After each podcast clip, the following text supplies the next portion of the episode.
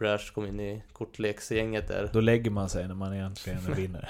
Nej, det var, det var lite roligt för när jag dealade och jag dealade fel ibland och sådär och flippade ett kort av misstag och allting. Då var det ett jäkla liv liksom och det var böter in och hit och och sen när Brash var det, då var det knäpptyst, då var det ingen som vågade klaga. Det tog jag upp flera gånger. Ja, nu är, nu är ni tysta när Brash dealar fel och han kunde deala fel många gånger. Ja. Ja, man får vad man förtjänar lite där ute efter kroppshyddan. Ja, det var, liksom. det var ju lite den känslan. att Det var jäkla... Framförallt i början, sen efter det, efter ett tag liksom vart det ju mer avslappnat där också. Ja. Men i början var det... det var riktigt, riktigt kul på det viset. Nej, men någon, eh, snart är eh, råttet mogat alltså.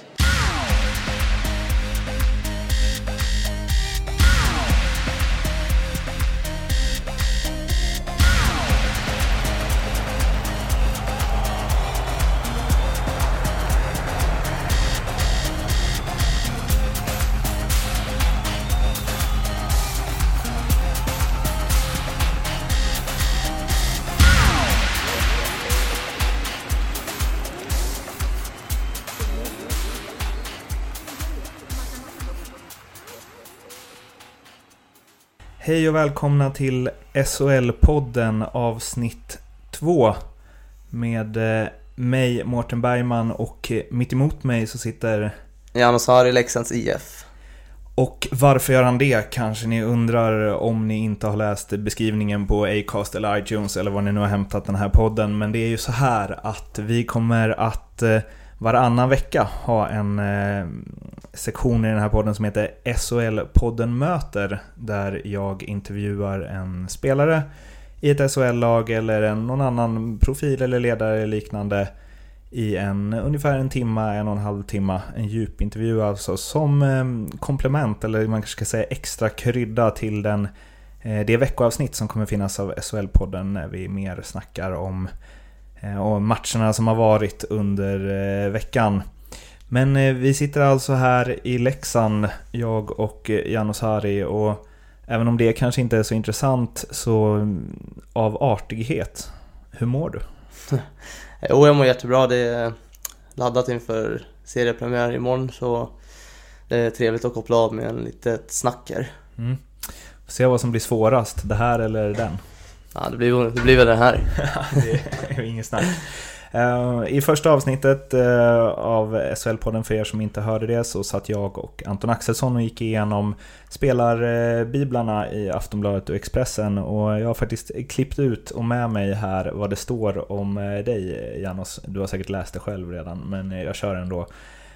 I Aftonbladet får du två plus. Har trots sin relativt unga ålder varit runt en hel del. Leksand är den sjunde svenska klubben han representerar. Ofta levererat gott om poäng på de lite lägre nivåerna men haft svårt att nå samma produktion i SHL. Lär få en mer framskjuten roll nu. Och Expressen då, där har du eh, tre getingar. Den stora playmaker, playmakern var livsviktig för Leksand, inte minst i powerplay och stod för några otroligt tekniska nummer men hade samtidigt en väldigt låg lägstanivå. Hur bra är det de på att sätta betyg på dig?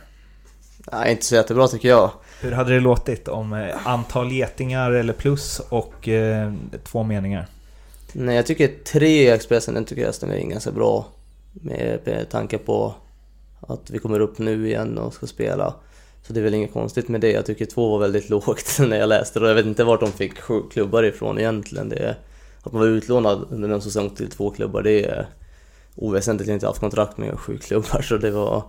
Jag vet, inte, jag vet inte vem som sätter de här betygen, jag har alltid funderat men...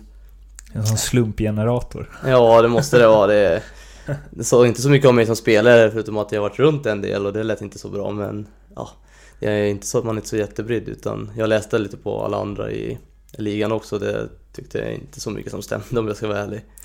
Det som de liksom tar ner dig på jorden i beskrivningen, de säger att du har Eh, inte lyckats producera eh, lika bra i SHL och en mycket låg lägstanivå. Vad säger du om de två punkterna?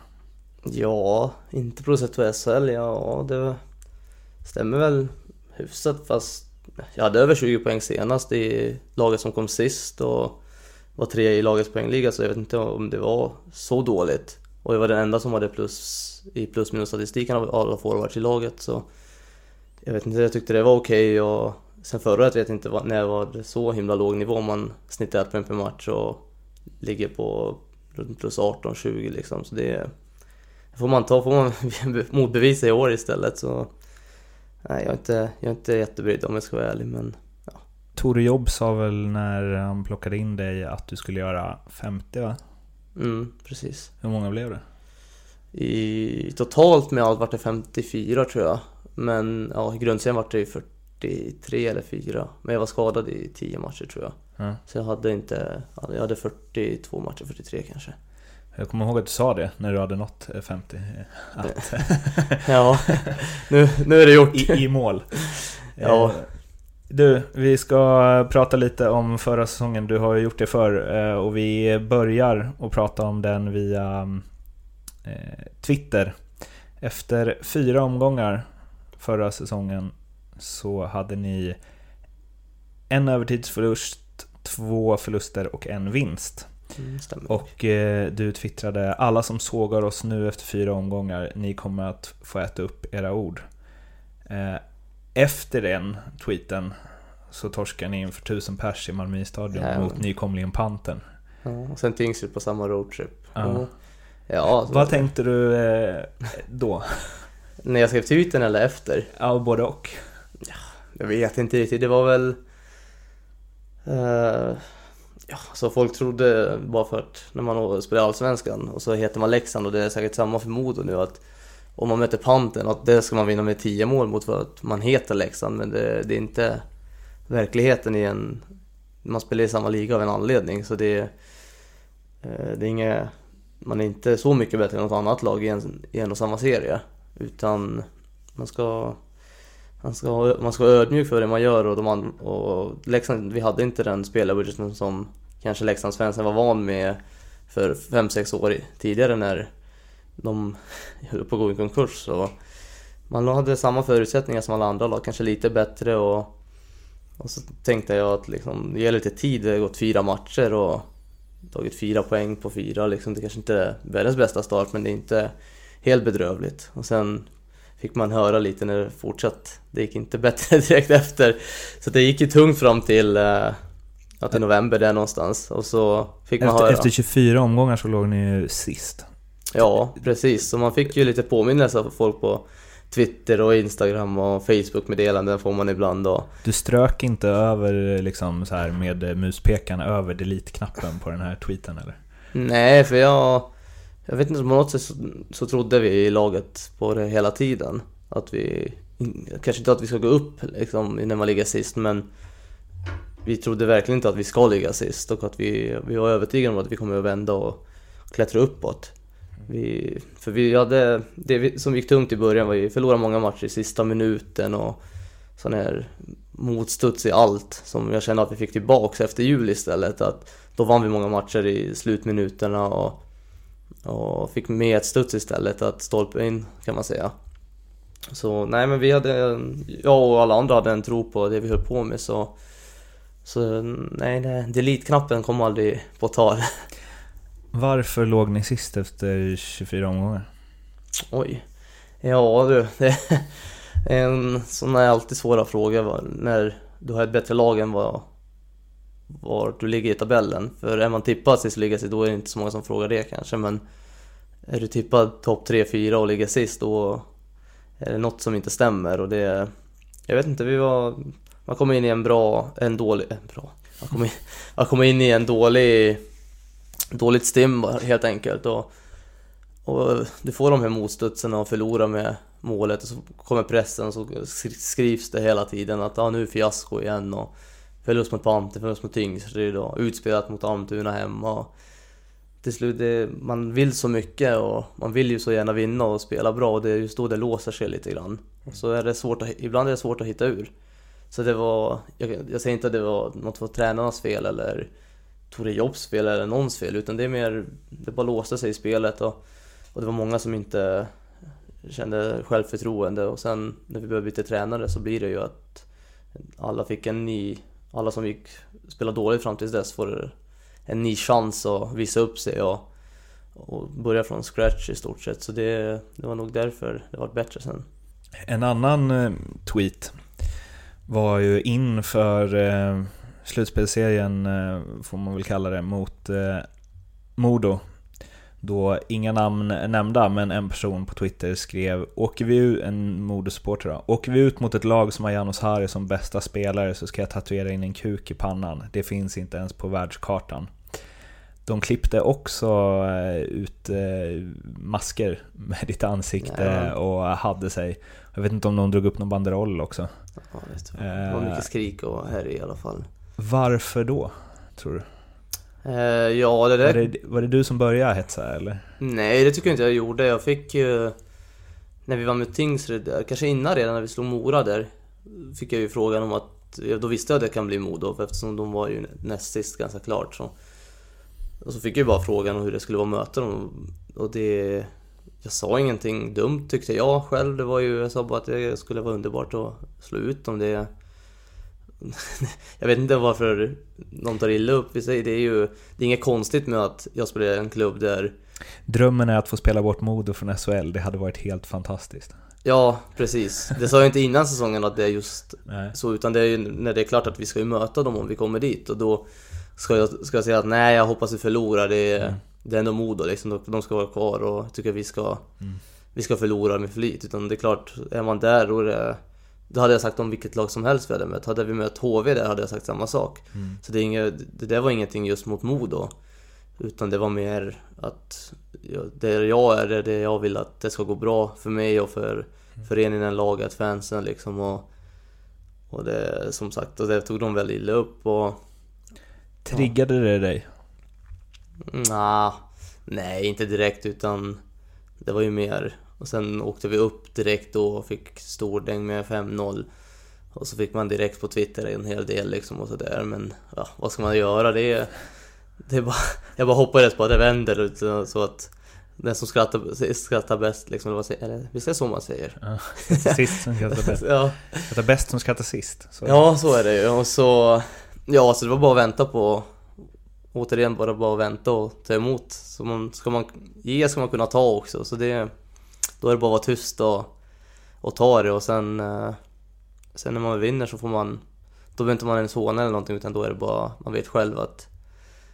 att eh, då är det glädjas åt, åt oss själva istället. Men eh, vid lunchtid, dagen efter att det blev klart att ni ska spela SHL, så svarade du på den här tweeten och skrev att jag kan betala. Ja du, det, men det där var ju... Det var ju någon som skickade den till mig eller var det någon som retweetade den så jag såg den eller något sånt där. Och det var då jag skrev det där och... Ja, man är ju något rus det dagen efter och... Och, och man vet inte, man är inte helt uh, nykter då heller kanske när man firar så det... Ja, men jag tyckte det var ett roligt svar bara så det var inte... Det var inget hån på något sätt utan det var mer... Mer ett... eh, tyckte det var ett roligt svar bara och det var ganska många som tyckte att det var ett ganska roligt svar så det... Den spriddes rätt eh, friskt. Jo, jag fick lite sms från Finland från uh, Harry Rindell som jag hade som tränare i IFK där, som har varit tränare i Modo. Han tyckte det var en väldigt rolig, roligt svar så det... Nej, det är det är kul att folk tyckte om det. Eh, Johan Olofsson sa, eh, han fick någon fråga om han trodde på att eh, Leksand skulle gå upp när han fick lämna laget. Det var väl efter två matcher i matchserien mot Modo. Mm. Och då sa han, nej det trodde jag faktiskt inte. Trodde du det? Eh, Då hade ni alltså f- 0-5 och 0-4. Ja, precis. Ja, alltså det... Trodde och trodde, det är ju... Det är återigen en, samma sak där, det är nästa match som gäller och... Jag vet inte om det var ganska många som trodde att nu är det liksom... Kört, vi hade inte... Vi spelade dåligt första matchen uppe i Övik och sen 0-4 hemma var... Den matchen gjorde vi en ganska bra match. Inte fick in pucken och... Så jag tror det var fjärde var i tom bur. De fick två tidiga mål och... Men där kände vi ändå att vi gjorde en bra match och ändå... Så vart det... 3, ja 4-0 då. Så ja, man började tvivla lite såklart och Men samtidigt så hade vi bara att åka upp och man visste att vinner man en match uppe då är vi hemma igen och det är helt ny serie så det Vi åkte upp med målsättning liksom att inte åka på samma mina som vi gjorde i två tidigare matcher och släppa in två snabba utan Vi hade som målsättning att hålla 0-0 första tio, hålla 0-0 första perioden och sen kommer vi in i matchen sakta men säkert. Och såklart, ja, man kan alltid säga hur matchen gick och var men eh, Ja, vi tog ledningen där och så kom en kvittering och sen avgör vi det i sadden i, i, där uppe. Och efter det så kom vi hem och lirade, så det, då, var man, då började man tro på det igen. Men, alltså... Nu vet man inte hur mycket man är påverkad av mediebild och så och mitt hockeykunnande är ju eh, absolut begränsat men Alltså, Modo var ju bättre. Jo, så var de ju, men... Kände, eller eller så här, kände inte ni det? Alltså, det att det här på, är tufft liksom? Men när, det där beror på hur man tittar på det för Första matchen visst, då var vi utspelade Men samtidigt när man spelar bäst av sju så Enskilda matcher spelar ingen roll om du förlorar med 1-0 i sadden eller om du förlorar med 10-0 mm. Det var ju, det var ju lite den känslan i laget Första matchen efter 2-3-0 där liksom, det vart ju Alltså då har man ju inte ens man, inte ens, man tänker inte ens nästan på den matchen utan man bara spelar av den och sen hemma så krigade vi så torskade och så var det tungt. Men sen kom vi upp och så vi fick vi bra resultat. Sen hemma när vi vinner 2 då det, har vi ledningen hela matchen och, och utefter det såklart så är det de som pressar på. Mm. Men... 13-30 i skott. Ni sköt ett skott i sista perioden mm. och det blev mål. Ja, det var ju friläge. Ja. Så ja, men jag, just andra matchen, eller när vi vann den där fjärde matchen, då kommer jag ihåg att vi hade ganska mycket press andra halvan av matchen. Att de tryckte på, men det är hockey, det är ju det är ganska typiskt att laget som ligger under trycker på. Men känner liksom, kände ni att, eller kände du så att ni slog ut ett bättre lag? Ja, det gjorde vi, det tycker jag. Men samtidigt så vann vi fyra av fem sista matcherna, så det, det är ingen slump heller. Det är, mm. Jag tycker man kan vrida och vända på hur som helst att bra lag hit, bra meriter hit och dit, men de kom näst sist av en anledning. Och sen förlorar de en bästa av sju av en anledning och det är inte... Det är inte otur hela tiden. För du kan vinna en match med flyt kanske. Men du vinner inte 4 av 5 mot ett bättre lag med ren tur. Så det... Det var lite vår gameplan kan man säga också att låta dem få trycka, vi stå, låta dem skjuta liksom och, och vi tar våra lägen när vi får våra kontringar för vi visste att vi hade ett snabbt och bra kontringslag. Och för att liksom ta det här till sin spets då, match 7 uppe i Övik. De vinner skotten med 50-18. Ja, den matchen var däremot riktigt. Den... 19-4 i andra perioden, men ni gör 2-0 i mål, eller i sista perioden menar jag, och ni gör 2-0 i mål i den. Ja, just det. Ja, den matchen var däremot, den kan jag tycka var en sån där riktig sån där match som, som jag ser kan man vinna på slump. Att, mm. att du är utspelad och vinner och sånt som händer under seriens gång ibland också. Mm. Och, och, det var just en sån match och... Ja, jag, vet, jag vet inte vad man ska säga och sånt där. Det, är ju, det går ut på att göra mål i hockey och Gör du inte det och släpper in, då förlorar du. Och det spelar ingen roll om du, du ser jättebra ut och åker runt och passar fint och, och det ser jättesnabb ut. Och, men om det inte är effektivt så hjälper det inte. Sen var Haukeland grym och vi fick lite, som sagt, medstuds. Det mm. behövs. En grej om den säsongen. Eh, jag vet inte om det var dig eller om det var Johan Porsberger som jag intervjuade någon gång, om det var efter 6-0-segern mot Mora. Och då sa den av er det nu var då, att eh, Perra hade eh, tagit er åt sidan och liksom ställt högre krav, eller vad man ska säga, efter ett tag i klubben. Mm. Och han utvecklade det lite för mig med att eh, ni var spelare som kanske tidigare inte haft liksom de bärande rollerna. Och då funkar det att man liksom har en svacka eller inte är på topp för att det är andra som tar ansvaret. Men här var båda ni i ett läge då det var ni två som skulle producera. Eh, kan du, jag vet inte om jag är rätt på det, men kan du utveckla ja, det Ja, det är hyfsat rätt ut. Det kan vara att jag som berättar. Ja.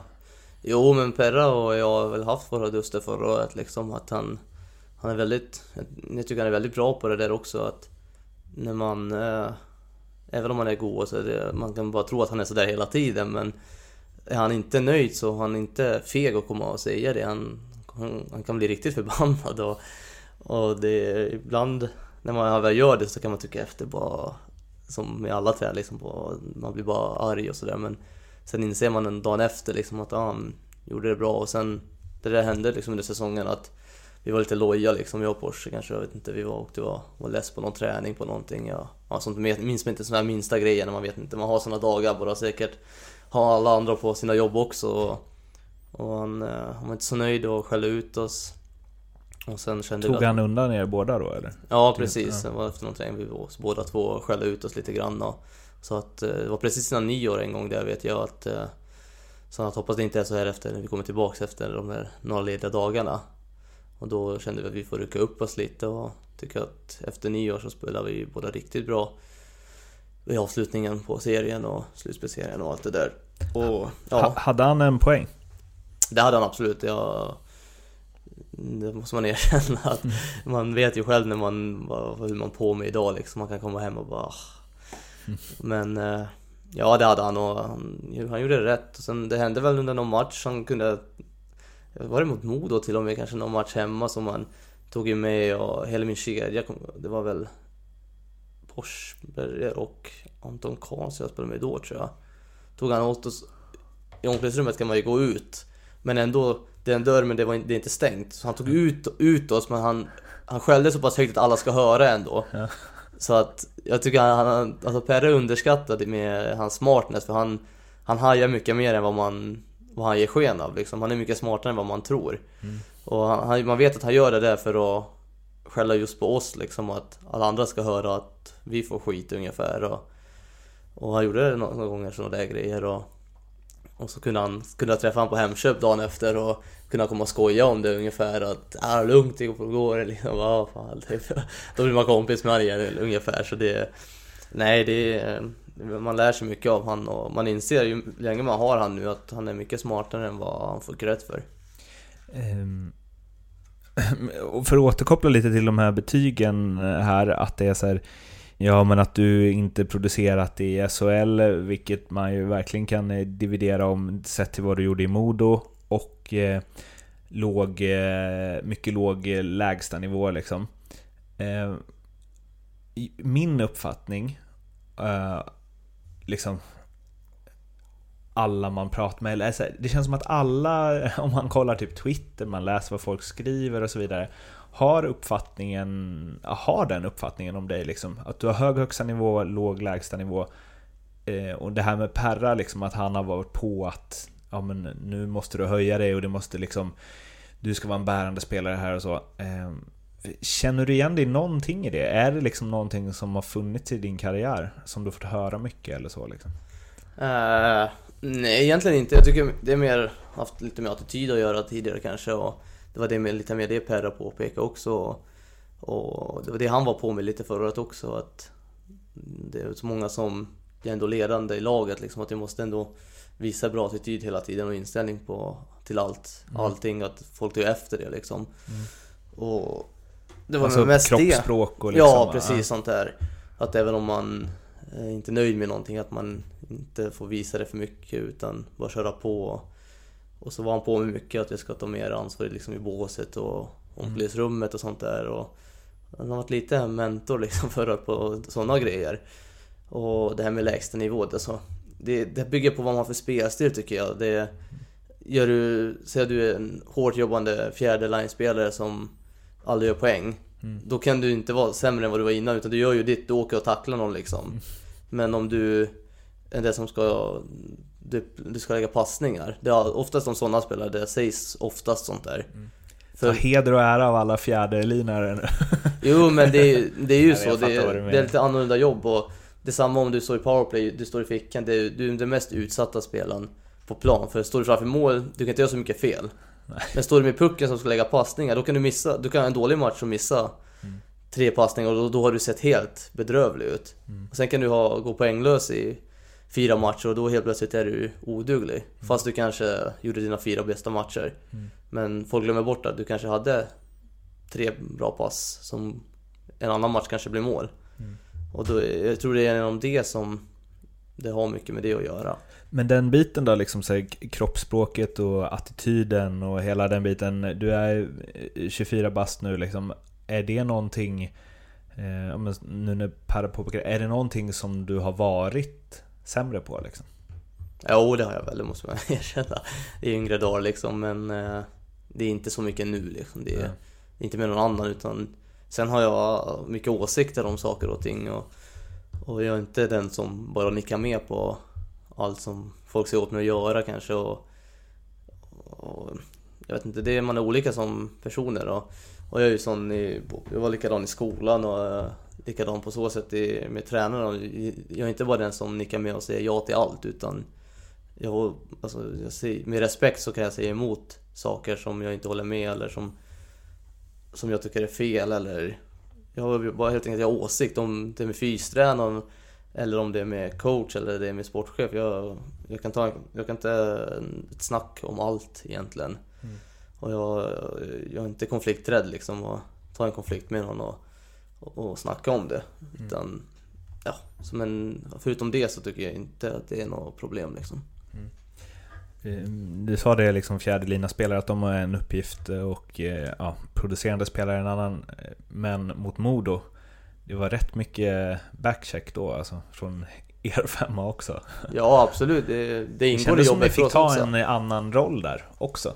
Jo, så är det och, och det tycker jag, jag alltså det här är, det visar ändå med Per också att defensivt är, ju, är jag ganska duktig liksom för jag spelar liksom när Mosa plockar keeper spelar jag mycket liksom och jag är trots allt center så jag måste spela försvarsspel. Mm. Så det Så de matcherna var, var det mer hårt jobb, chippa sarg, hålla det enkelt. Mm. Och man är ute och vinner liksom. Det är inte, allt handlar inte om framåt heller. Så det är såklart, man vill ju vinna och då får man göra det som krävs. Så här utifrån din spelstil i, i vanliga fall, liksom, du pratar nu om att vilja vinna, men också tycker du att det, och också att du säger att du har åsikter och så, eh, och inte är rädd för att liksom ta det med tränare och så. Är det viktigt för dig att man spelar en, inom citationstecken, rolig hockey? Eh, både och, alltså det är det beror helt på laget och, och det är klart, det är lätt lättare för sådana spelare som mig att spela bra när laget går bra. Mm. Och då, men så är det säkert för alla. Men sen vissa kan ju se bättre ut i sämre lag. Mm. Eftersom du kanske, du är kanske jättesnabb och får åka ett par gånger snabbt liksom och få någon kontring. Men eh, generellt tror jag för det som är offensiva backar, det, de passar ju bättre i, i bra lag. Mm. Och Ja, jag tror att det är bättre. Jag, jag har känslan av att, är, att jag är bättre i ett bättre lag, men det är säkert många som är så. Mm. Vi ska spola tillbaka klockan lite till... Ehm, ja, på Elite Prospects kommer man ju inte längre än till 2007 när det gäller dig. Eh, och då var du alltså 15. Ehm, var det då du flyttade till Sverige? Nej, det var det inte. Jag var, var 12. Tidigare, när du var 12. Mm. Från Ungern till Sverige med eh, hela familjen för att du skulle, och brorsan va? Skulle göra ja, hockey? Ja, lite. Nästan. Alltså, jag skulle ju flytta hit och lira. Mm. Och farsan fick ju jobb också så okay. han, eh, han följde med. För jag var för ung såklart ja. för att åka av sig själv. Och så tänkte han att ah, jag flyttar väl tillbaks när, när jag är 14-15 när man får börja hockeygym och sånt där. Men sen så... Ja, han trivdes och så... Liksom, det var väl jobbigt när morsan var hemma och sådär så... Eh, så fick han, han trivdes på jobbet och allting så de, ja, de flyttade, så fastnade hela familjen i Stockholm då. Men började det med att du skulle hit och spela hockey? Liksom? Ja precis, för i Ungern var det inte så... Och hur eh, liksom kom, alltså hade du någon, hade Bayern sett det eller hur liksom? Ja vi hade varit lite turneringar i Sverige och vi åkte mycket överallt med vårt lag på den tiden. Okay. För Ungern hade vi ingen motstånd säga, vi var ju, vi var ju duktiga, alltså vi spelade alla lag i Sverige i den åldern när vi var här och sådär. Okay. Så då hade det varit några kupper och så var det ju bästa laget i Sverige då, Bayern 92 Så det, ja alltså Jag vet inte, jag ville ju satsa på hockey, jag visste det från när jag var ung så fick Men jag... de såg dig i någon match eller? Ja, vi mötte ju dem här i någon okay. turnering och sådär så Ja, så Så sa, sa jag att jag var intresserad av att lira liksom i Bayern och Så löste vi det En konstig grej, eller? Vid så mm. ung ålder? Eller det, hade alltså, det låter kanske konstigare än vad det är men eller? Vad sa du? Det kan du inte ha räknat med. Att de skulle komma och bara hej, vill du flytta hit?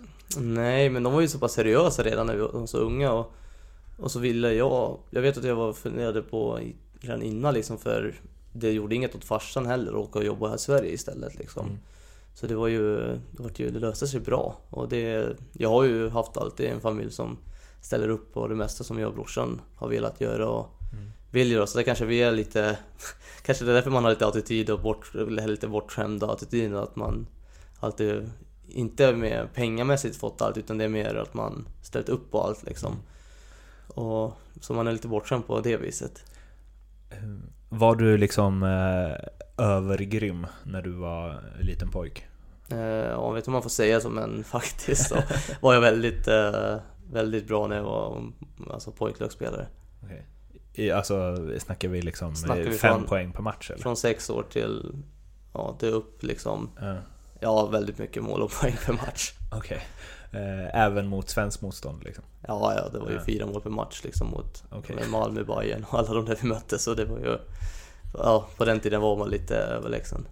Och nu får du ursäkta här, kanske min brist på hockeyorientering, men Ungern, det är ju liksom inget eh, storslaget hockeyland. Hur, eh, varför, alltså hur kom du in på hockeyn? Ja, det är... ja, framförallt när jag började så var det väldigt litet, uh, hockeyn i Ungern. Då var det ju, tror det fanns kanske två, två ishallar i hela landet. Så det, var ju väldigt liten sport. Och så, jag började faktiskt spela hockey på ett köpcentrum. Där det finns en liten is, alltså det finns rink eller vad säger man? Det är ingen hockey utan det är mer en åka skridskor. Ja. För folk, utan det, ja, det finns köp, liksom. ja, Ja. det är fint köpcentrum med man kan åka skridskor liksom. Så jag började åka, jag såg isen och så ville jag åka och farsan tog med mig någon gång när han var ledig någon helg och så fastnade jag där och började åka. Så var det någon hockeytränare som, någon ung, en ung kille som frågade farsan om jag, de skulle starta ett hockeylag där och frågade farsan om jag ville spela hockey. Och, och farsan visste knappt vad hockey var i ärligheten. Så där han var hockey, kan du någonting om hockey? Typ och bara ja, ja men frågade han mig, vad vill du spela? Ja fan liksom. Visste du vad det var? Ja, vi hade sett på TV någon gång och ville, Ja. så jag tyckte jag det så bra ut redan då, det minns jag. Och så frågade farsan om jag ville lira och så, så, så började man lira och jag minns så väl att eh, första gången vi fick klubbor, då fick Ja. vi raka vinklar på klubban Ja. och så eh, jag är, ju, jag är ju leftare, så jag började hålla klubban sådär. Ja. Och farsan han har aldrig spelat hockey och vet inget om hockey och han skulle vara righter om han skulle Ja. så han försökte säga åt mig att just det är så man håller klubban åt andra hållet. Så åkte jag ett varv kanske och så hade jag bytt igen på fattningen. Så det, ja, det var lite skoj på, på att eh, han trodde att det är bara så man kan hålla klubban som vara rightare. Du kanske inte hade kommit så långt då? Nej, åt fel håll. Nej, det var tungt tror jag. Eh, Men kände du liksom Hur tidigt eh, fattade du att eh, fan jag har nog någonting här liksom? Ja, alltså.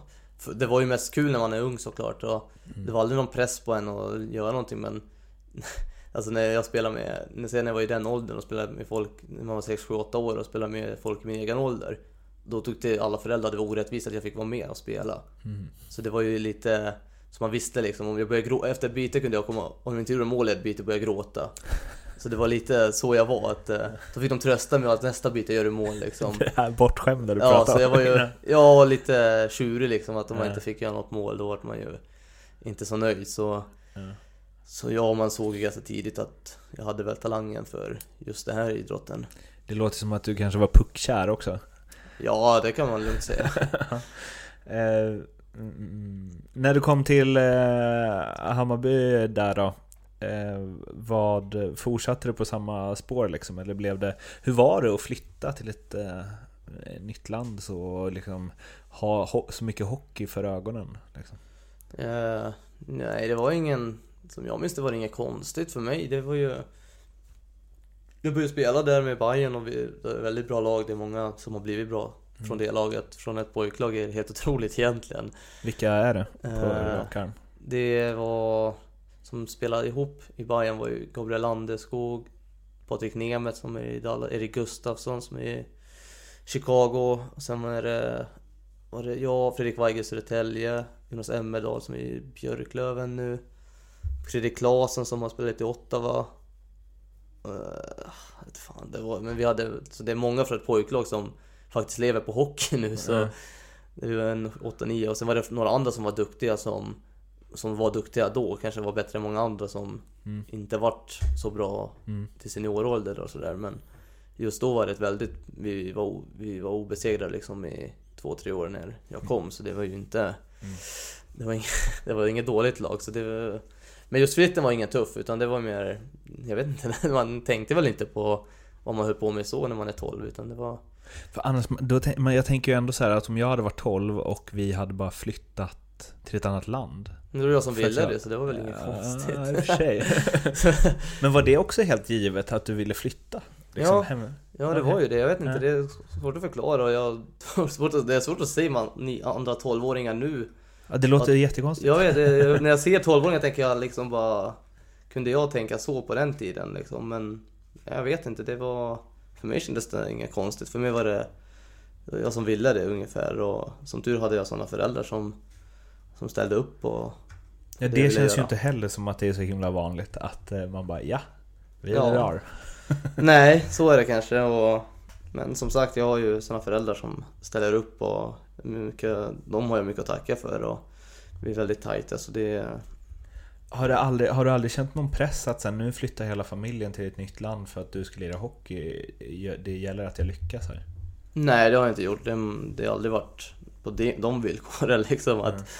De vet ju själva hur svårt det är att, De förstår ju hur svårt det är att lyckas i en idrott och det är inte De gjorde det för att ge mig chansen att göra det jag ville göra, inte för att Inte för deras eget Inte för att de ska ha det bra på grund av det utan det var mer för att ge mig chansen att kunna lyckas med, de, med något de såg att jag var duktig på också.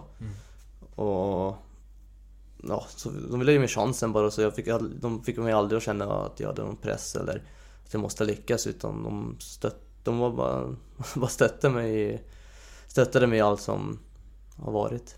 Du får stanna mig om det är någonting du vill säga här om något annat Men jag kör på, för ska vi gå igenom varje säsong kommer det här ta ett tag. Men liksom, eh, du flyttade till Färjestad när du var eh, 16, 15-16 där någonstans. 15.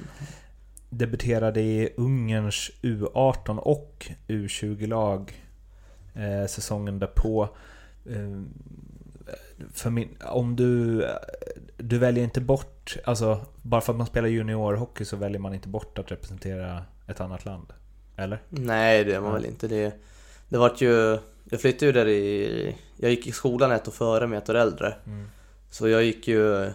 Så jag flyttade ju U16-säsongen i januari innan transfer deadline eller vad man säger. Mm. Så frågade jag var ju klar för Färjestad tidigt Mm. och så frågade de om jag ville flytta dit redan där i ja, det året och gå om ettan med min årskull på hockeygym. Mm. Så då sa jag att ja, jag kommer så fick jag spela U16 SM med, med Färjestad då istället. Så då flyttade vi dit, flyttade jag dit och sen eh, året efter så var det ju ja, U18-landslaget och ja, jag var med i 20 också då. Ja, det kanske jag var. Men då åkte jag sent när turneringen hade börjat tror jag. Det var någon tre Okej. matcher och Mm. Ja, Ja, ex, exakt tre matcher faktiskt. Ja, jag tror det var det, för jag kom in sent. Det var någon som bara åkte hem, eller fan, det var något strul. Det var i Danmark minns jag i alla fall. 2009-2010 Färjestad J18 Elit. På 21 matcher gjorde du 35 mål och 29 ass. 64 poäng.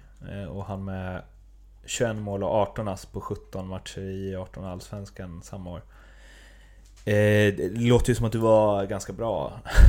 Jo, vi hade, vi hade det bra, och så hade vi bra lag där också som tur var. Jag hade ju Erik Torell som var i Karlskoga förut som var också väldigt duktig. Så var det, mm, så vi hade, vi hade, var Jonas Brodin där, Klefbom, så vi hade ganska bra lag i, där också.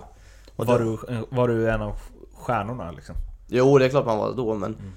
Ja, det är klart, om man gör så mycket så är man såklart bland de bättre, men samtidigt så var det, det, mycket, det har mycket, hockey har alltid mycket att göra med vilka du spelar med och, och jag kommer ihåg just i den där i 18 allsvenskan där att, du, 21 mål på 17 någonstans. Mm.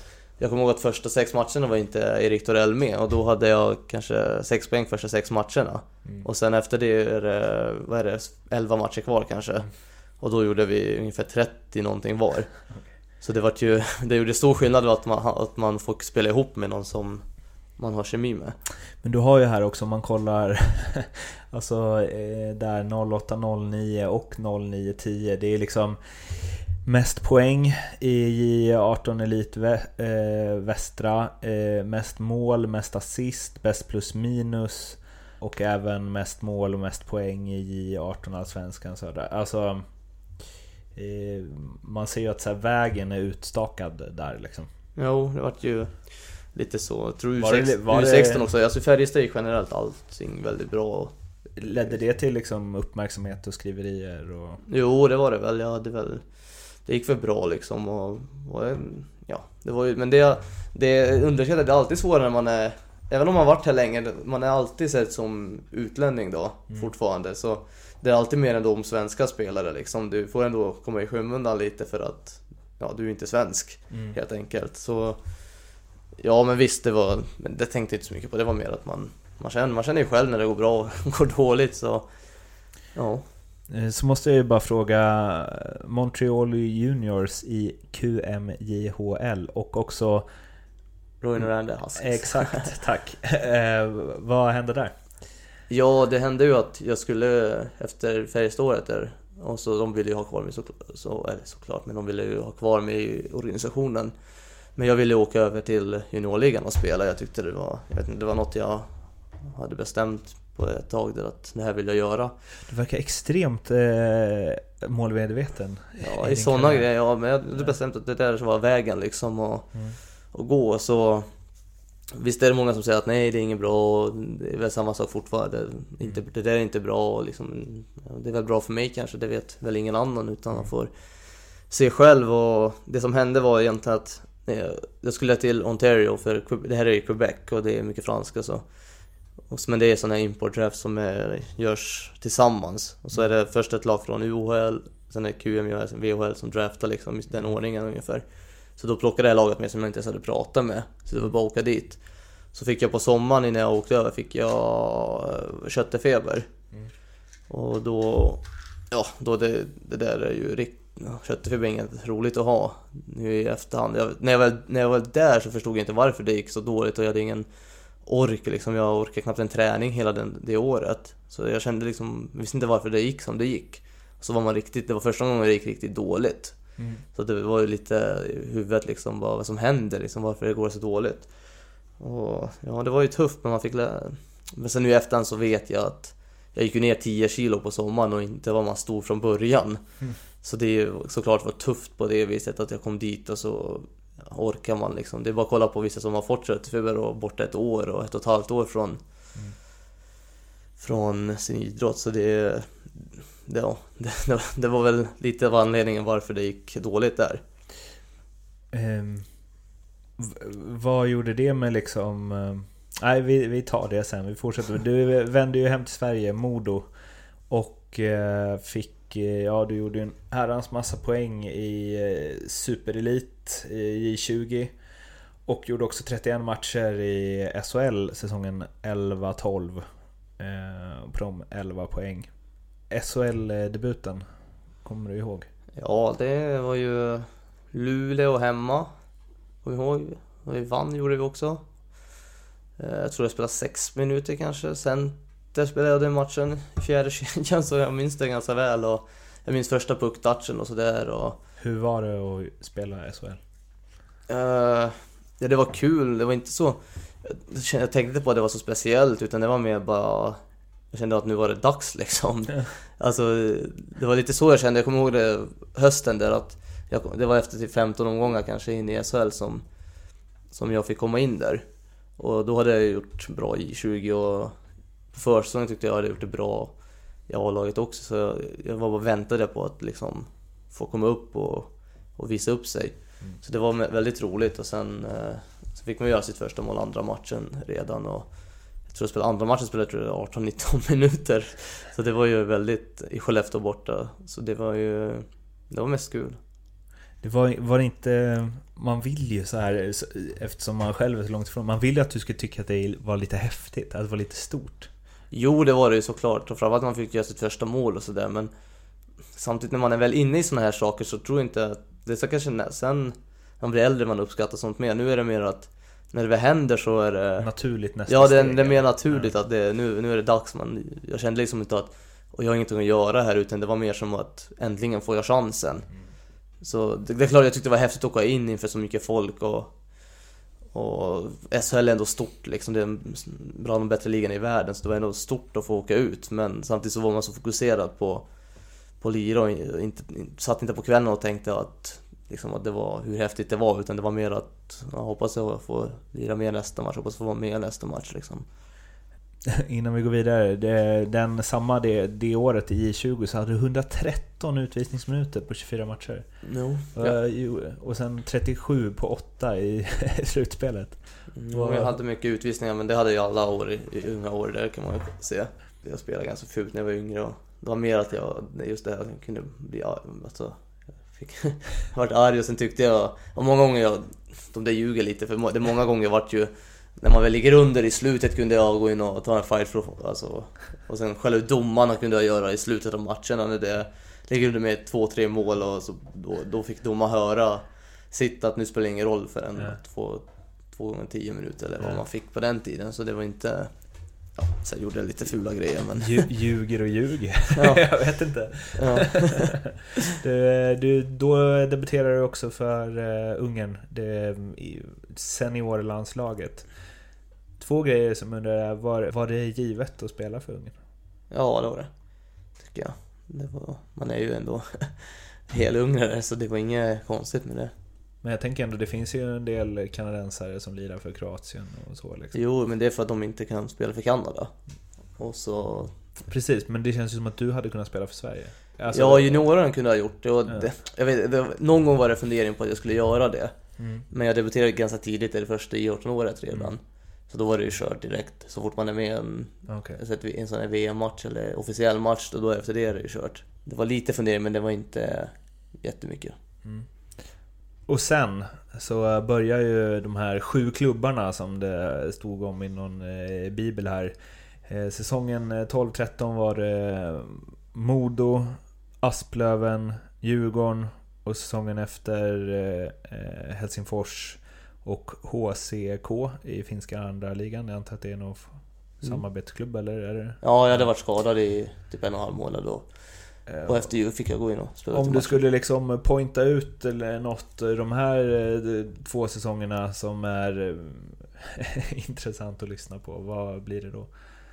Ja, i Modo var det ju att eh, vi hade ganska namnkunnigt lag det andra året också. Jag kommer ihåg jag var, vad blir jag då, 21, 20, 20 ja 20 år där.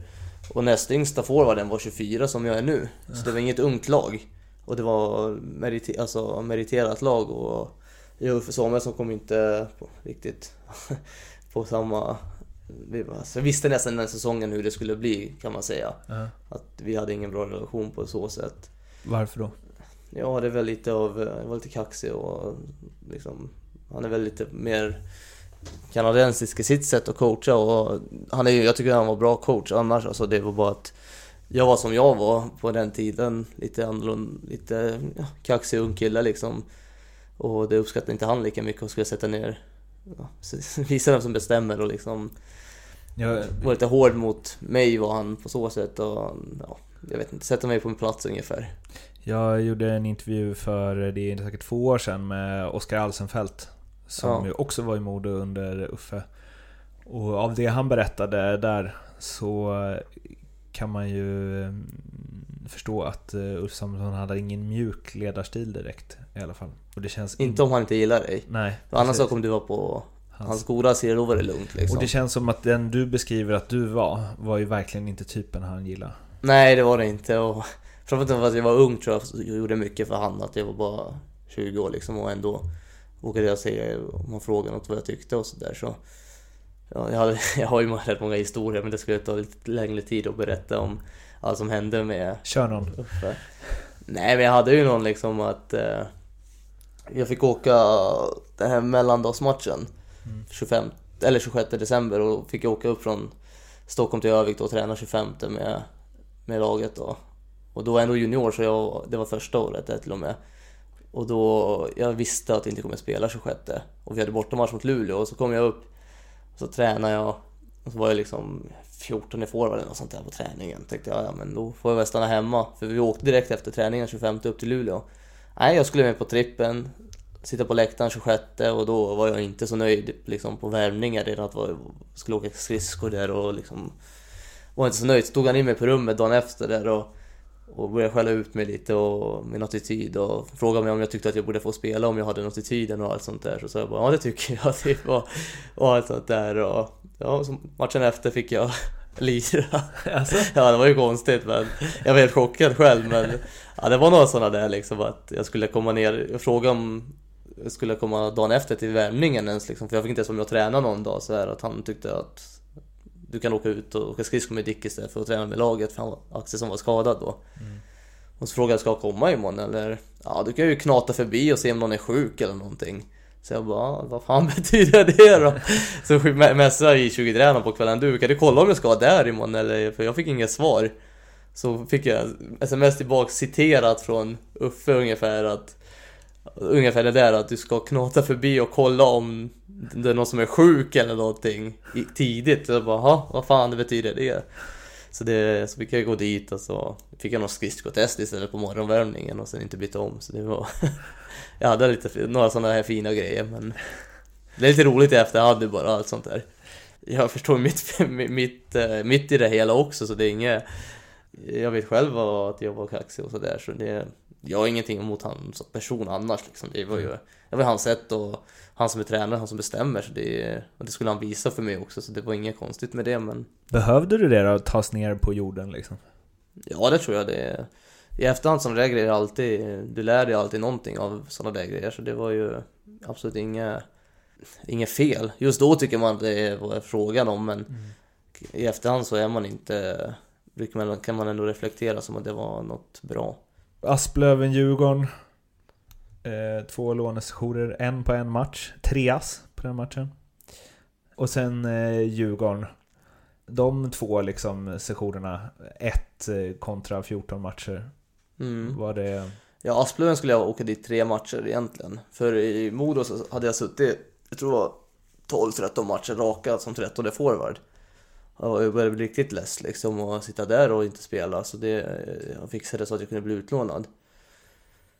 Och så åkte jag upp och spelade en match. Och sen efter matchen ringde jag Uffe och bara kan du komma hem och spela på tisdag? Jag hade tänkt spela det med han och han och liksom tänkte jag är det bara för att det gick bra nu ska han hålla på? För jag skulle vara det tre matcher egentligen. Så bara, vad ska man säga Jag ville inte ens åka tillbaks egentligen. Så mm. bara, ja ja, jag får väl åka hem. Så åkte jag hem, lirade två matcher, sen var jag tillbaka på bänken. Så det var ju... Sen var det bara, bara be om en annan utlåning igen till Djurgården istället. Mm. Och... Ja, så var jag där fyra matcher, åkte hem.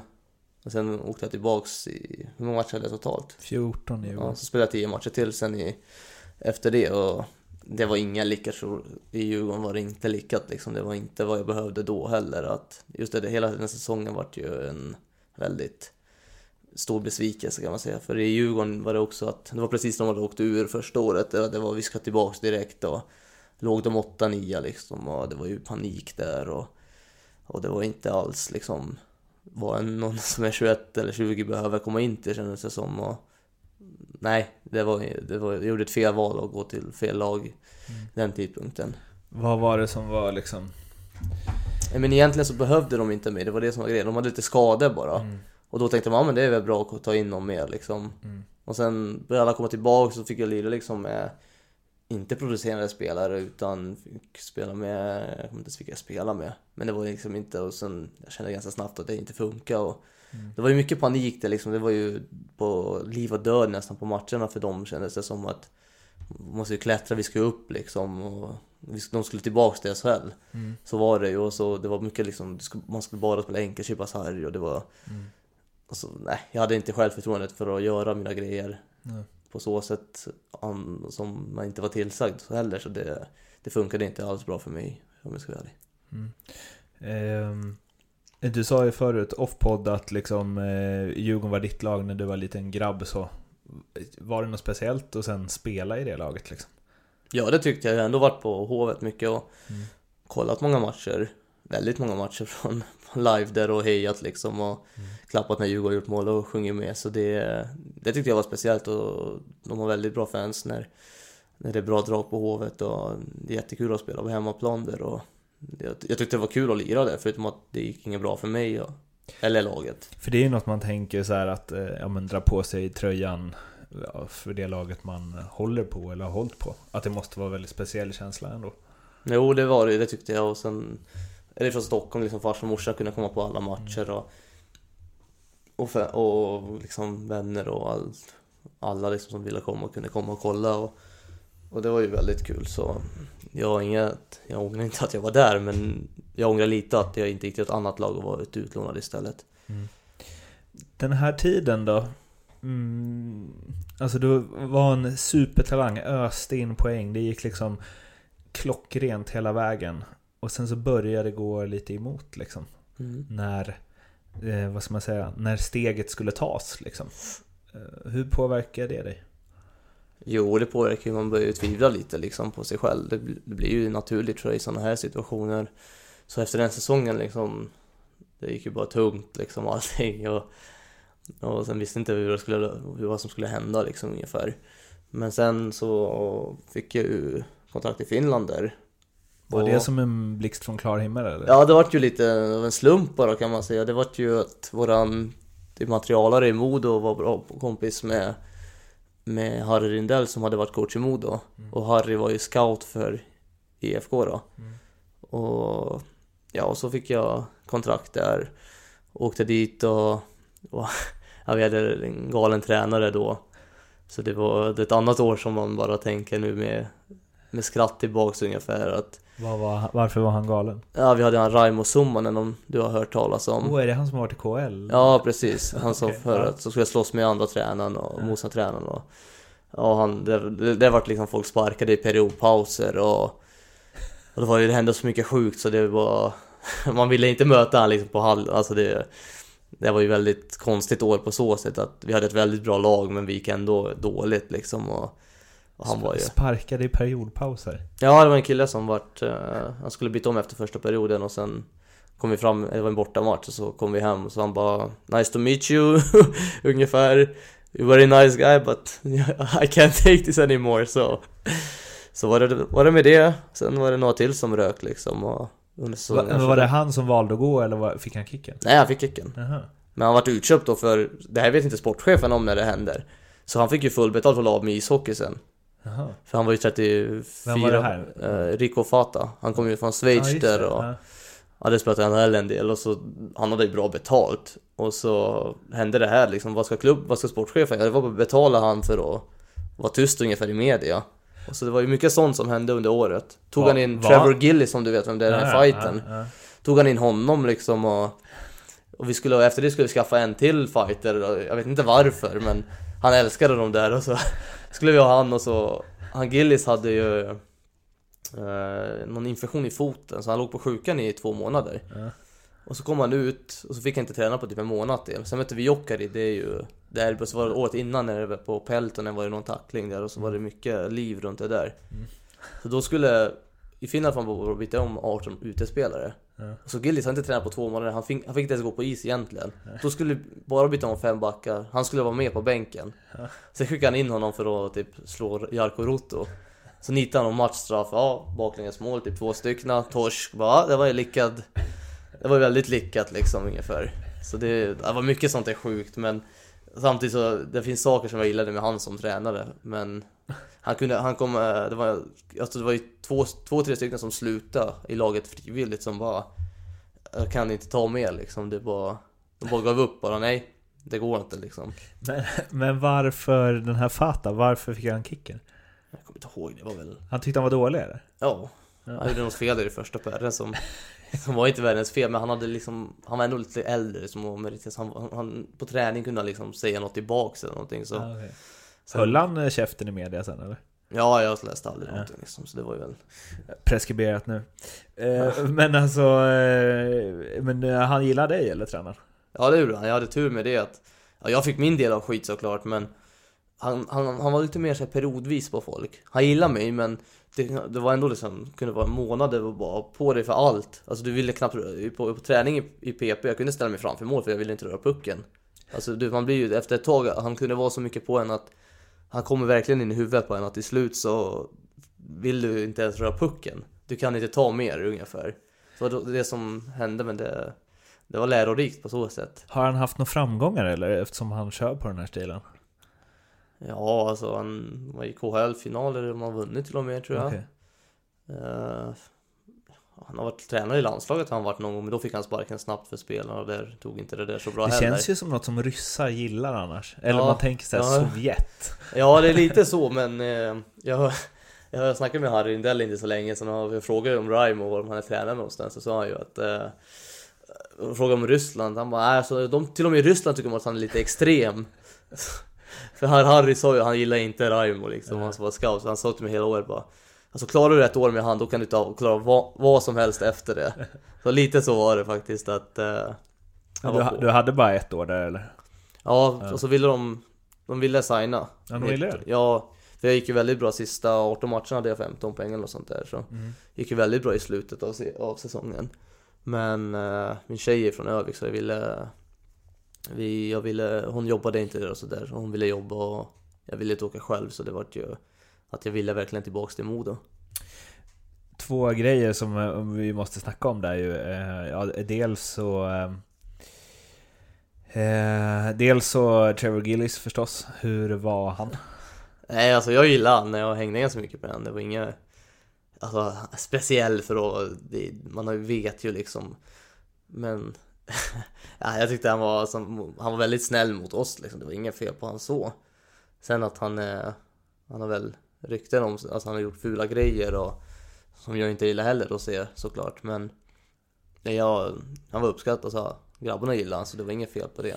Han har ju alltså gjort 52 NHL-matcher, två mål, en ass, 261 utvisningsminuter. Ja, men han hade lite bra stories alltid om sånt där. Att, jag kommer ihåg när han hade, när det var den stora fighten, han står där med morsan. Ja. Så kom han tillbaks efter den långa avstängningen där. Första matchen fick han direkt 10 matcher till eller någonting när han sänkte någon. Så det var, ja det var galen, galen typ. Stor var han men Men var han en sån, man säger de som är värst på isen är snällast vid sidan av? Var han det? Eller var han en liten skummis liksom? Alltså han var lite psykfall liksom. Det, är- Ja. Han var inte riktigt som de här som Brash var emot, som Brasher var liksom. Han var lite mer lugn och smart och sådär och lugn och fin. Gillis han var Han var inte liksom raketforskare på så sätt men Han var snäll var han. Det är ingen som, han gjorde aldrig dumt mot någon eller Men han var lite skummisk, det var- det var han. Men han och tränaren funkade då, antar jag? Ja, vad tränaren älskar ju han. Han älskar ju sådana där grabbar tydligen. Alltså, det var ju, vi skulle skaffa en till det var ett tag.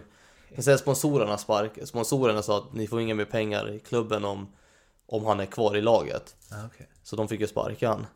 Tränaren eller Gillis? Nej, Gillis. Ja, okej. Så då var ju vår tränare, han var förkrossad, han var nästan grina liksom. Så det var ju för ett jäkla liv där att han skulle vara kvar. Och, för han fick ju det här mot Jokerit, sen var han ju borta. Ja. Tills han vart frisk. Sen kom han tillbaka, fick han matchstraff första matchen direkt för någon spearing eller någonting. Och så då sa sponsorerna ifrån att nej, nu får det fan vara nog med det här parodin alltså. För hockey, det kunde han inte spela. Och en annan spelare då som eh, vi måste prata om förstås, eh, Ville Peltonen. Knatte, fnatte, chatte-kedjan och en legendar i finsk hockey och framförallt, eh, ja men även för oss svenskar tror jag, för alla duster i landslaget mot Tre Kronor liksom. Mm. Hattrick VM-finalen. Exakt. Hur eh, var han då? Nej, han var grym. Han eh, var väldigt, väldigt uh, proffsig kille. Bra kille liksom. Det, han var en sån där som de brukar vara såna här legendarer då. Att han var, han var 40 tror jag. Mm. Ganska gammal. Eh, fortfarande väldigt bra.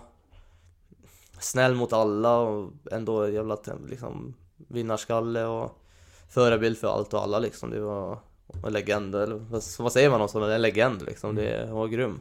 Mm. Så den var en väldigt bra kille. Tillbaks till Modo blev det som sagt, du var inne på det. Och du var också inne på att där spelar du med en annan eh, fighter, Donna Brashear. Det kanske mest uppmärksammade som har hänt i SHL på senare år. Alltså, kan du bara, hur, som spelare liksom, hur var det? Plocka in Donna Brashear, 43 bast. Ja du, jag vet inte, alltså när vi hörde, jag, jag tror det var ett skämt först när vi spelade Brynäs borta och så kom vi i omklädningsrummet och då, då det hade kommit ut under matchen där. Att det var klart. Så jag tänkte typ att de driver ju liksom. Och så det, det hela vart ju en liten parodi i, i början på så sätt att han hade en polare med sig också. Som, jag vet inte vart han dök upp ifrån liksom. Jag frågade ju Anders Forsberg dagen efter på träningen, bara, vem han andra snubbe liksom innan träningen? Var en till där? Så jag bara, jag vet inte, det är någon det är någon resepolare till Donald typ så här. Jag bara, ja, ja. Som var med på träningen? ja. Han var där i typ en månad, en och en halv liksom. Han, tro- han trodde att han var på tryout. Ja, Okej. Men han var, alltså, han var inte nära att få spela. Men just Brash var ju, Vem var det? vad hette han? Oh, jag vet inte ens vad han hette nu. Men han gjorde ingen, inte ett... han gjorde ingen match, nej han var bara med. Okej. Han, krig, han krigade som fan, det måste man ge han liksom på gymmet och liksom skulle visa att han ska vara med men han kom aldrig nära att få någonting där. Och så... Nej, men Brash var ju väldigt bra när han kom in på... Han är ju definitivt underskattad som spelare än vad många tror. Att, jag förstår att han hade hyfsade poäng i NHL liksom med mål någon säsong och sådär så... Han är en väldigt klok, smart kille liksom, intelligent. Tycker jag, lugn ledare på sitt, alltså som han var och så ja, underskattad som spelare liksom. Han kunde göra riktigt bra grejer och jag spelade, någon, jag spelade till och med någon match i samma kedja med honom liksom, och jag tyckte vad fan, det var ju bättre än vad jag trodde liksom. Mm. Så han, ja, jag tycker Han var ingen skridskovirtuos direkt. Nej, det var han inte. Han var 43 år liksom Nej. också, så det, det får man inte glömma. Och så första gången på stor is för en sån liksom. Det är Nej. inte optimalt egentligen, men så mycket spelade han inte. Men sen när han gjorde det så gjorde han det helt okej. Men det var inte så att det kändes som, för att av andra klubbar och så, så blev ni lite hånade att det här är en jävla jippo liksom. Att de tar in någon gammal gubbe som inte spelat hockey på två år och bara kan slåss. Ja. Eh, tänkte ni i laget också det? Någon gång liksom? Ja, alltså i början, om jag ska vara ärlig, tänkte jag liksom vad är det för parodi liksom att Mm. Dagen efter när, när han första tränaren, var- det var så mycket media där och allting tänkte man liksom vad är det frågan om men Men sen man lär känna så Det är inget man tänker på hånade som klubb liksom, det är, vi är där för att göra vårt jobb och, och han var väldigt bra i båset i omklädningsrummet och grym kille utanför också så det var Det var inget vi störde oss på utan vi tyckte det var roligt att han var där Blev ni polare? eller? Ja, vi spelade ganska mycket kort faktiskt. Det var, jag hängde mest med utlänningarna det året Okej. i laget och att det var mycket, de där två finnarna och Travis Roche och Flanagan och så var det Brash kom in i kortleksgänget där. Då lägger man sig när man egentligen vinner. Nej, det var, det var lite roligt för när jag dealade och jag dealade fel ibland och sådär och flippade ett kort av misstag och allting. Då var det ett jäkla liv liksom och det var böter in och hit och och sen när Brash då var det knäpptyst, då var det ingen som vågade klaga. Det tog jag upp flera gånger. Ja, nu är, nu är ni tysta när Brash dealar fel och han kunde deala fel många gånger. Ja, man får vad man förtjänar lite där ute efter kroppshyddan. Ja, det var, liksom. det var ju lite den känslan. att Det var jäkla... Framförallt i början, sen efter det, efter ett tag liksom vart det ju mer avslappnat där också. Ja. Men i början var det... det var riktigt, riktigt kul på det viset. Är du stor i Ungern eller? Kan du gå på gatorna? Ja, ja det, så stor, hockey har blivit mycket, mycket större sen jag började. Ja. Alltså nu, hockey är ju verkligen på uppgång och, och det är ganska många spelare som spelar i bra liga nu. Så det börjar bli, och de som kommer upp underifrån också är bättre och bättre och fler städer som har bra ishallar nu och ja, allting har blivit bättre. Men hockey är ändå inte megastort. Utan det finns massa andra idrotter som är mycket större så det är rätt lugnt. Det är rätt lugnt. Är det... Men är det liksom... Hur många är det som kollar på landskamper? Det har vi, det har vi väldigt, alltså vi har ju väldigt bra fans. Ja. Men det är mer, i Ungern är det mer att hockeyn, det är mer att det är hockey De som har koll på hockey, det är de som är hockey liksom Det är inte som i Sverige att alla sätter sig och kollar på Tre Kronor Mm. Utan i Ungern det är mer att de som är inne i det hockeybubblan som är där och så på, när vi har matcher och så där hemma Då är det fullsatt i 9-10 tusen liksom Okej. Så vi har ju väldigt Det såg man på VM nu vilka bra fans de hade till och med i Ryssland och Vilken klack som var där och Bästa fansen så det var inga Det var väldigt bra Frank Banham. Nej men, riktig ungrare. Var han god eller? Sköt hårt. Ja, han, han, han, sköt hårt men nu, nu är det sista året där och året innan han börjar bli riktigt strul med kroppen, liksom knäna och liksom det med skottet som gjorde någon nytta liksom. Resten var inte så bra längre. Putta in honom i powerplay. Jo, det var typ nästan enda han spelade men han hade ruggigt bra skott. Men nu har han lagt av. Frå- Från Ungern till Leksand nu då, sista... För att återknyta till eh, tweeten. De som sågar er nu. Efter noll omgångar. eh, kommer de få äta upp det? Ja, det, det får vi se. Jag, jag får väl komma på något att skriva i så fall, men är- jag tycker inte det är något konstigt att vi tippade sist. Det är ju, det brukar alla lag som kommer upp vara och det, det är inte så många gånger de kommer faktiskt sist. Så, uh, nej, jag, det är inget jag bryr mig om och jag hoppas inte de andra i laget gör det heller. För alltså, när man läser sånt där tips och experter, det är ju Alltså de, de tror att det inte är ishockey vi spelar utan det är... Eller de tror att vi, det, är division 3-lag som ska möta SHL-spelare ungefär, att man knappt ska vinna en match. Och det är ändå hockey, det är, det är inte så stor skillnad på spelare och lag. Och jag, jag tror på oss i år, att vi kan göra en bra säsong. Sen vilken placering eller var vi slutar, det vet jag inte, men det får ju tiden visa. Men eh, jag tänker inte... Ingen här tror i alla fall på att vi ska komma sist. Men hur ser du på din egen säsong? Liksom? Du är 24 nu. Eh, gjort liksom eh, väldigt bra säsong i Allsvenskan. Inte riktigt fått det att lossna på den nivån i alla fall i SHL. Var är, liksom, var är Janos Harry på väg? Ja, ja, det är också en fråga som återstår att se svaret på men eh, Ja såklart jag känner, jag känner att det nu i år är det kanske dags och göra en bra säsong här också men som jag sa, allt handlar om mycket handlar om laget, hur det går för laget, hur det går hur många som gör mål på ett bra pass. Alltså det, så hockey är ju så mycket lagsport att det, det hänger inte på bara dig själv utan massa runt omkring. Så men jag hoppas att vi kan få ihop eh, Jag känner att vi har en bra kedja som jag spelar med nu. Jag känner att vi kan få ett bra powerplay. Så, och så um, ja, jag ska ta ansvar och försöka spela så bra som möjligt. Sen just produktionsmässigt så som sagt det hänger på mycket annat än mig själv. Mm. Eh, du får ursäkta om jag kommer tillbaka till det lite, men jag tycker det är intressant. Jag tror att det var om det var Niklas Wikegård som gick ganska hårt åt eh, Mattias Ritola när han var här. Eh, att liksom, ja han svänger gärna ut mot eh, sarghörnen istället för att bryta in på, och att han var en bekväm spelare. Nu eh, snittade väl eh, Ritola Eh, exakt, när han kom in sen liksom. Men han är ju en spelare som verkligen har så här lirarstämpeln, att han inte maxar sin potential, att han det är mer talang än träning. Eh, och den uppfattningen har jag att liksom, ja men om dig med och att folk har om dig med. Att det finns mer att ta av. Mm. Att, att du, och bevisligen så var du en ganska stor talang. Mm. Eh, som, allt, alltså som i hela junioråren hade väldigt lätt liksom. Um, det är det som är lite farligt kanske också när man är... Mm. När man är... Det har jag sett med många egentligen att går det bra, enkelt när man är ung. Alltså enkelt för man är alltid lite bättre. Och det, det som kan göra att man kanske inte lägger ner det i samma jobb som den som kanske är lite sämre. Så det är det som man får kanske lära mig att lägga ner samma jobb. Men tillbaka till Ritto också, det, det stämmer inte alls. Han är ju han tränar riktigt hårt, jag känner honom väldigt bra, vi är väldigt bra kompisar och, och han, han jobbar väldigt hårt både på fysen och annars också så det är, jag vet inte vad Wikegård snackar om, han, han kan vara ute och yra ganska mycket om jag ska vara ärlig så Nej det, det stämmer inte, bara för att du har en viss spelstil så är du inte bekvämare än någon annan utan det är så du spelar hockey och det det som har tagit dig dit där du är. Men har du, har, eh, om du liksom ser på dig själv, har du levt för mycket på din talang tidigare? Ja, det har jag gjort. Det, det har jag tror jag höra ganska mycket också.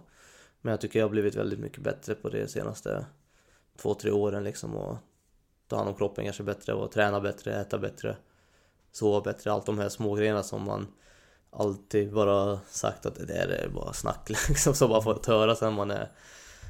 Man börjar höra det i ung ålder. Så visst, man har fått lära sig och jag har blivit mer bättre på allt sånt där och förhoppningsvis så ger det resultat. Ritola han kommer tillbaka hit nästa år va, om ni hänger kvar? Ja, han har väl tvåårskontrakt i Schweiz tror jag, så han lär ju, han, han lär ju gneta kvar de där två åren om, om han kan, skulle jag gissa på. Och sen så flyttar han in här i stugan med dig. ja, nej, han har ju köpt huset på andra sidan. Man så det är du som flyttar dit? ja, jag får väl simma över till honom lite då och då, men... nej, men det hade varit kul. Jag, som sagt, jag är, vi är bra kompisar så det, och han är bra spelare, så får hoppas att han kommer tillbaka så att jag är kvar fortfarande då. Vi ska avsluta med en, eh, ja lite enkätfrågor blir det nästan. Eh, faktaruta eller vad man nu väljer att kalla det. Och den här kanske kommer att modifieras lite från gäst till gäst, men det här är vad jag har att gå på nu. Så vi eh, kör. Den bästa spelare som du har spelat med? Det måste vara... Det är svårt, men jag måste ändå säga Niklas Sundström. Varför då?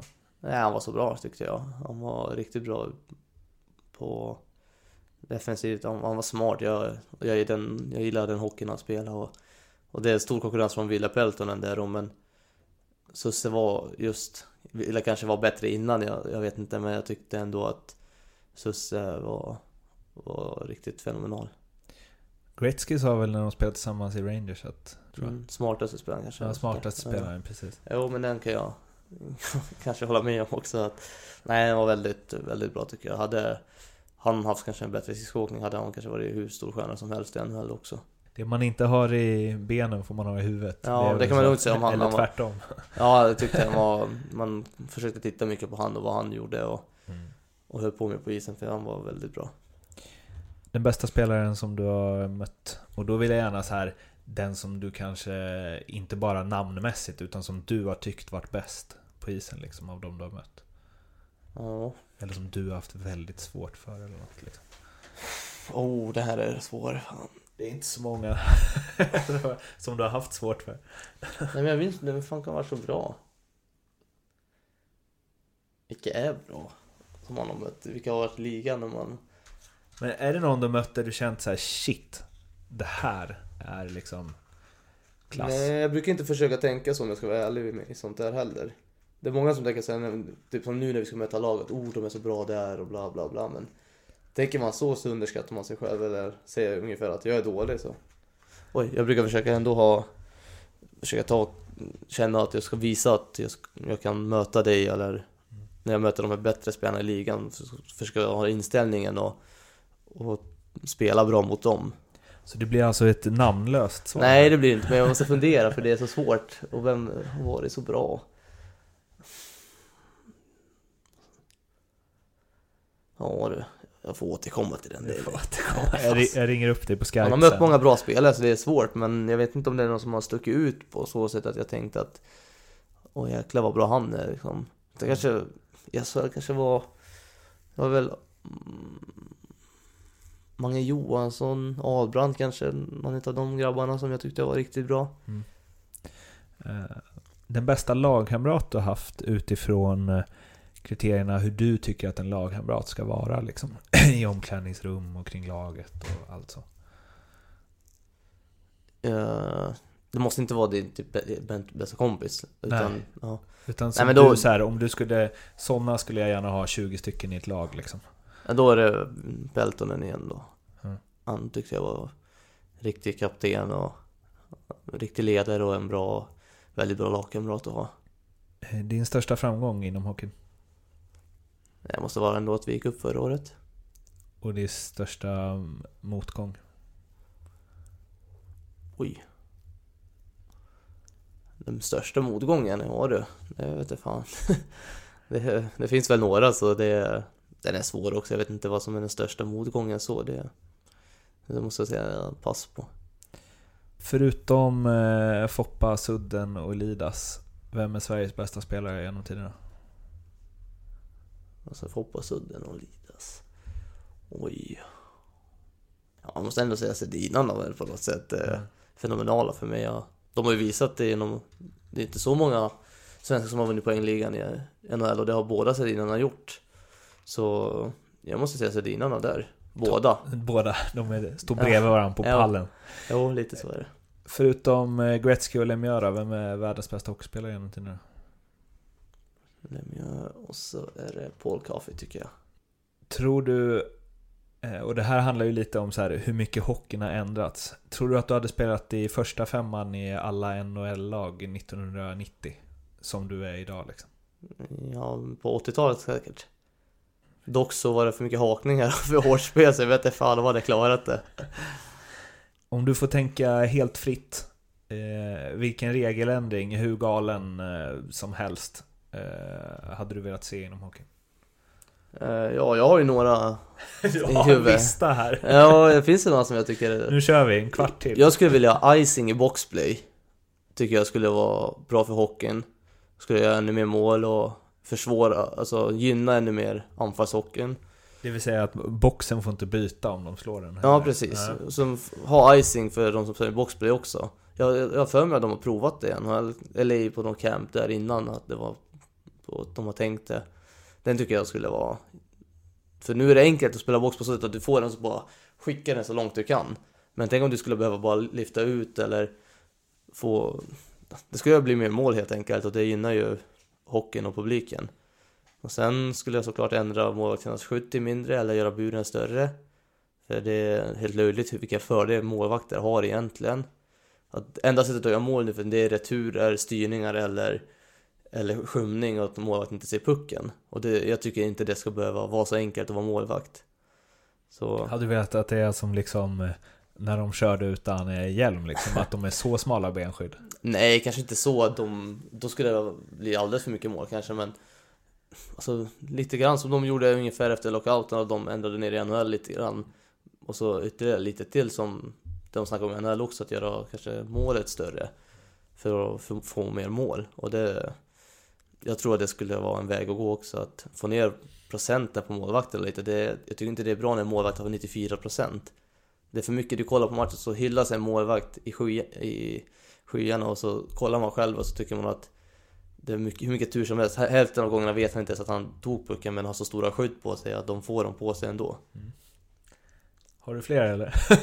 Eh, ja, inget vi, vi, vi stannar där. Hur mycket tjänar du? Mm, ganska bra. Känner du mer än du någonsin gjort i din karriär innan? Mm, ja, jag känner bäst just nu.